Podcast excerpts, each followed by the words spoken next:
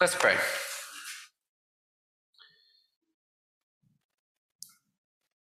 Heavenly Father, we thank you for uh, your servant James and for the the um, the the letter, the teaching that he wrote down so many so many years ago that we can still benefit from. And so we pray that um, in the, in the hearing of of his um, of his letter, the your word, that uh, we would benefit uh, from what he has to say to us. Um, may the, the preaching of the word be uh, profitable in our hearts. We pray that you would make us receptive, our hearts soft, and open our eyes to see and to, to hear uh, you speaking to us. We uh, pray that the words of my mouth and the meditations of our hearts would be pleasing in your sight. O Lord, our rock and our redeemer. Amen. The good news is there's no hills nearby, so nothing to worry about. Um, what we have after, after seven Sundays finally arrived at the end of the first chapter of James. Uh, Jonathan read for you the entire chapter. Uh, but this morning we're going to be focused on, on the last two verses, verses 26 and verses 27. And these two verses begin with a warning against what James calls worthless religion.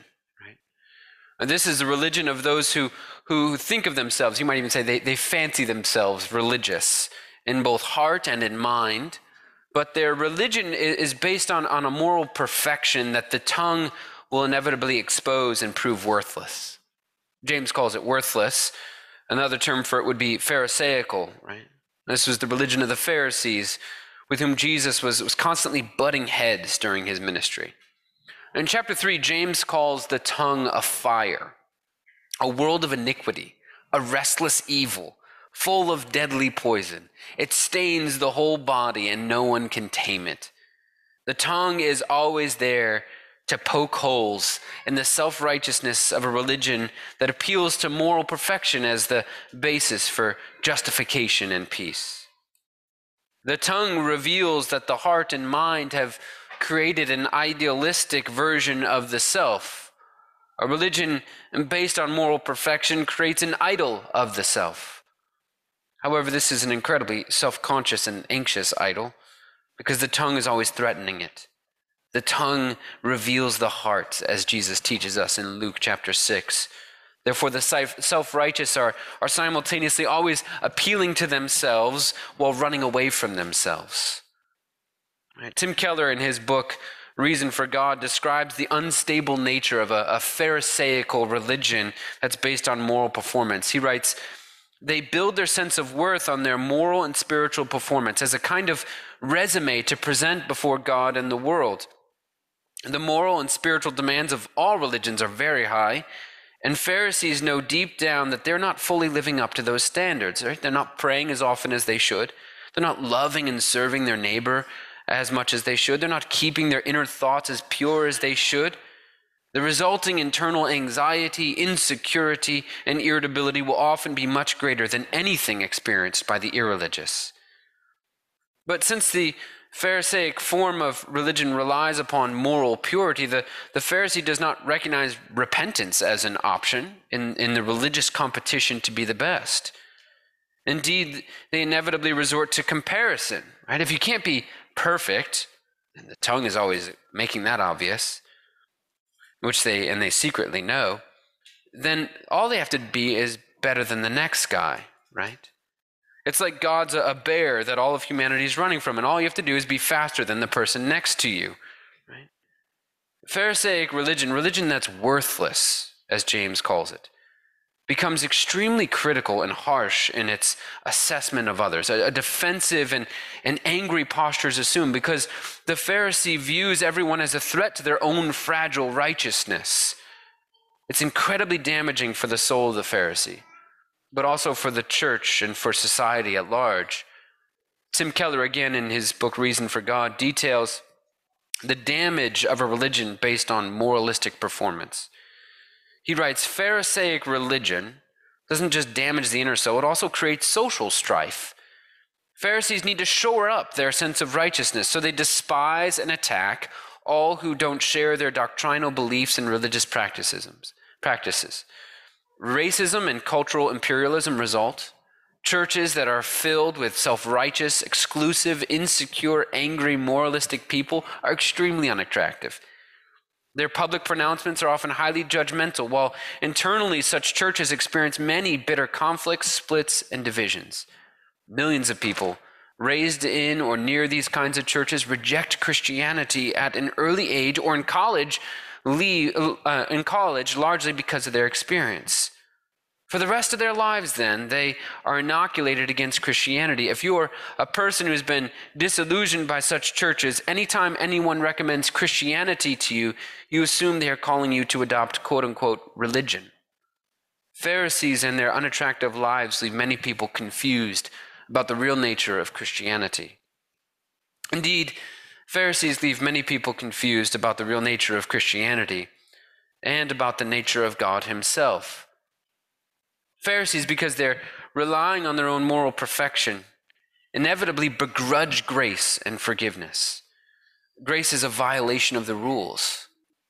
We see this clearly in the story of the, the prodigal son, which really should be called the story of the prodigal sons, because the elder son, the one who stayed home and never rebelled and kept all the rules of the house, house proved to be just as lost as the younger son, who left home to live a depraved lifestyle in which there were no limits or restraints. And when the money ran dry for this younger son, he finally returned home, and the, the father, who loved his son despite his profligacy, celebrated his return. He threw an extravagant party for the son who had blown all his money on extravagant living. And it was an act of incredible grace and love. But the elder son refused to come to the party.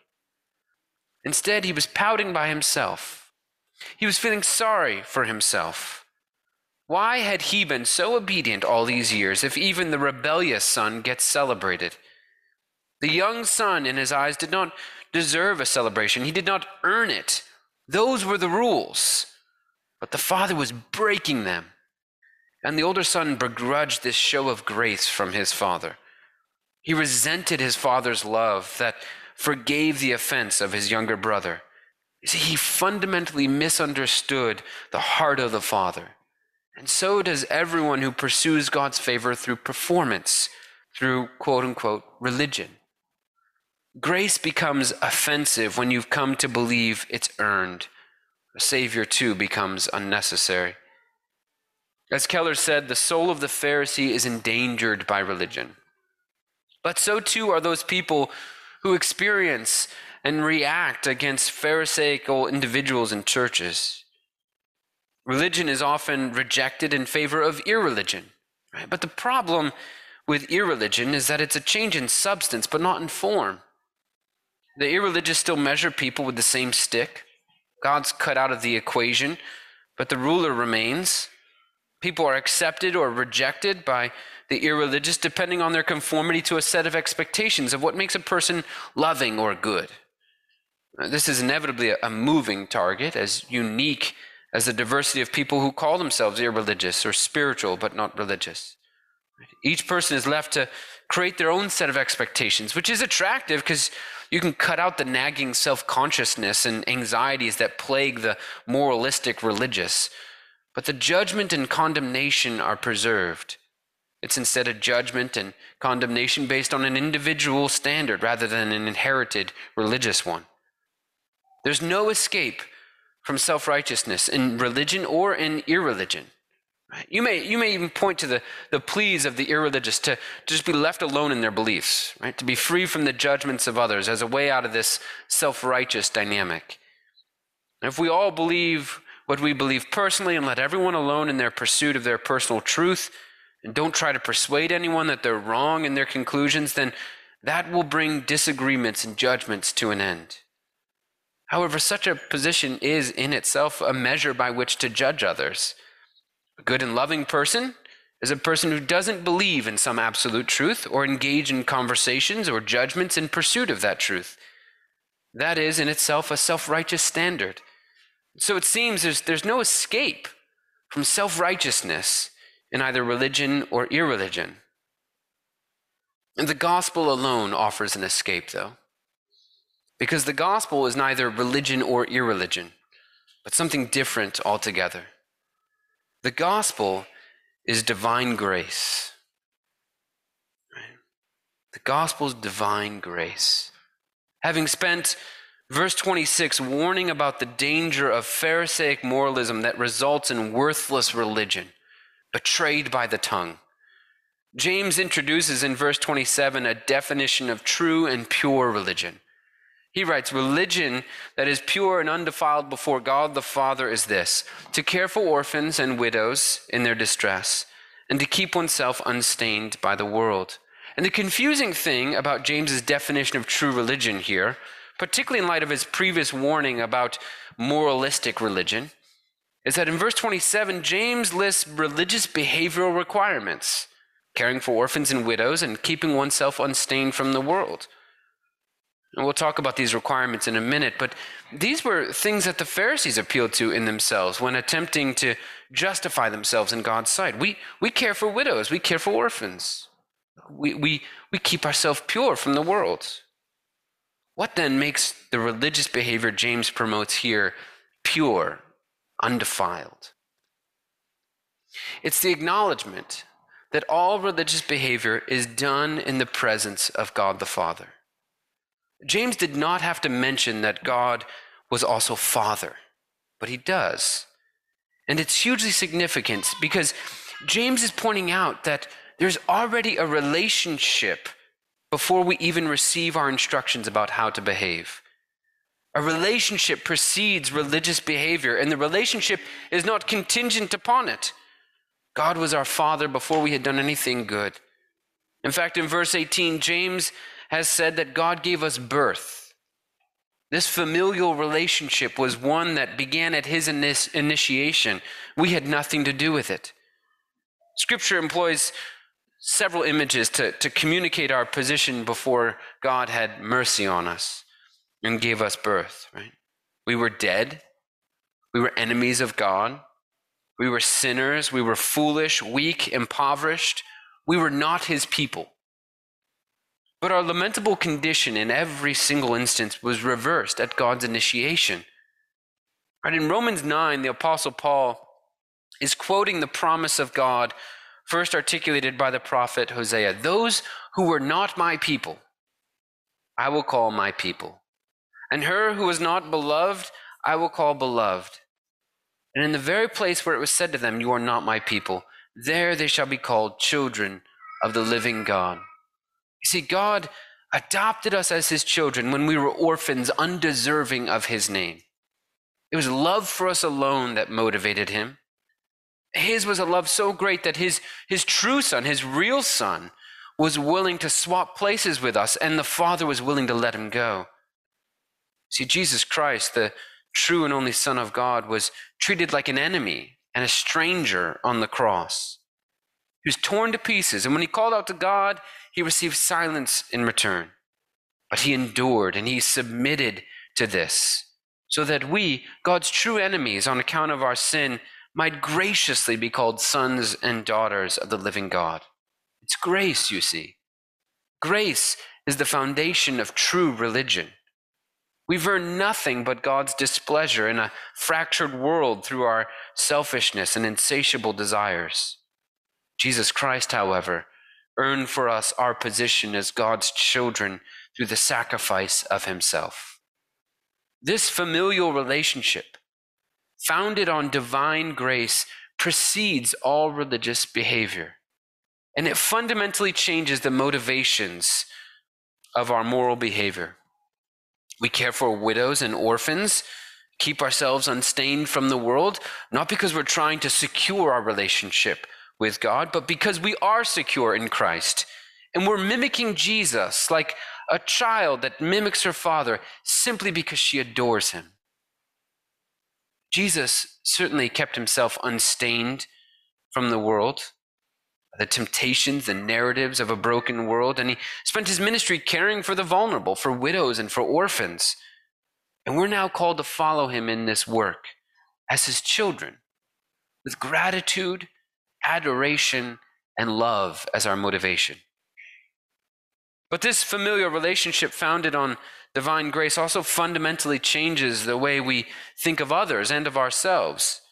Right? Moralistic religion requires individuals to project perfection while harboring a secret insecurity because they intimately know that what they are projecting is false and that they aren't actually able to live up to their own standards. And people who ascribe to moralistic religion are arrogant when they feel they're doing good and they feel like utter failures when they're hit, not hitting all the marks they've set for themselves. But Tim Keller describes how the gospel provides the resources to build a unique identity. He writes The Christian gospel is that I'm so flawed that Jesus had to die for me. Yet I'm so loved and valued that Jesus was glad to die for me. This leads to deep humility and deep confidence at the same time. It undermines both swaggering and sniveling. The gospel fundamentally changes how you think of yourself. And it introduces a stability that could never be achieved through moralistic religion. It allows you to be humble and to be confident at the same time. And if it alters how you view yourself, then it necessarily alters how you view others. Again, Keller explains that the gospel, because it tells you that you're so flawed that Jesus had to die for you, means that I cannot feel superior to anyone. And because the gospel also states that I'm so loved and valued that Jesus was glad to die for me, I therefore have nothing to prove to anyone either. I cannot feel superior to anyone, and I have nothing to prove to anyone because Jesus loves me as I am. The gospel is able to purify our motivations, restore a balance to our self regard, and it makes us no longer envious or afraid of others. Instead, we can serve the world. We're available because Christ has set us free. So, God is calling you into the world to follow in his footsteps to continue the ministry that he began. He's calling us to care for the vulnerable who are unable to care for themselves. James is insisting that we seek out the people who can offer no reward in return because they have nothing. Your reward is that in doing so, you'll look like your Savior, Jesus Christ. He sought us out when we could offer him no reward in return. And so he provides us with the motivation and opportunity to do the same for others in our city. And at the same time, God is calling us to pay attention to our own souls. He's calling us to be in the world, and yet He's insisting that we not become stained by it. The church has often treated this last verse of James as an either or scenario, but for James, it's a both and. We're called to be concerned with personal holiness, but not in such a way that we withdraw from our cities or from care of our neighbor. Rather, we're to go out in the power and the fullness of Christ.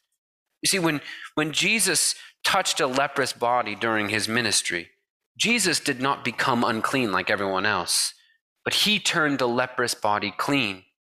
The purity of Jesus was more infectious than the leprosy.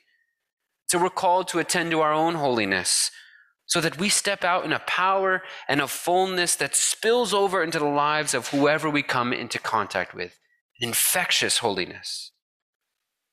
However, we must not let the great needs and demands of the world force us into a neglect of our own souls. We cannot be so consumed with the hungry that we fail to feed our souls. Jesus himself left great crowds of needy people in order to retreat into the mountains to pray by himself. It is shocking behavior for someone who called themselves the savior of humanity. But he had his own soul to attend to. What good is a Savior with nothing to give? It was ultimately for humanity's good that he spent that time alone. For our Savior possessed in his soul the strength to carry through the will of the Father all the way to the cross and down into the grave. By the death of the Son, we have become God's children through grace. And so we are, living our days in the light and joy of divine grace. In the name of the Father, and of the Son, and of the Holy Spirit. Amen.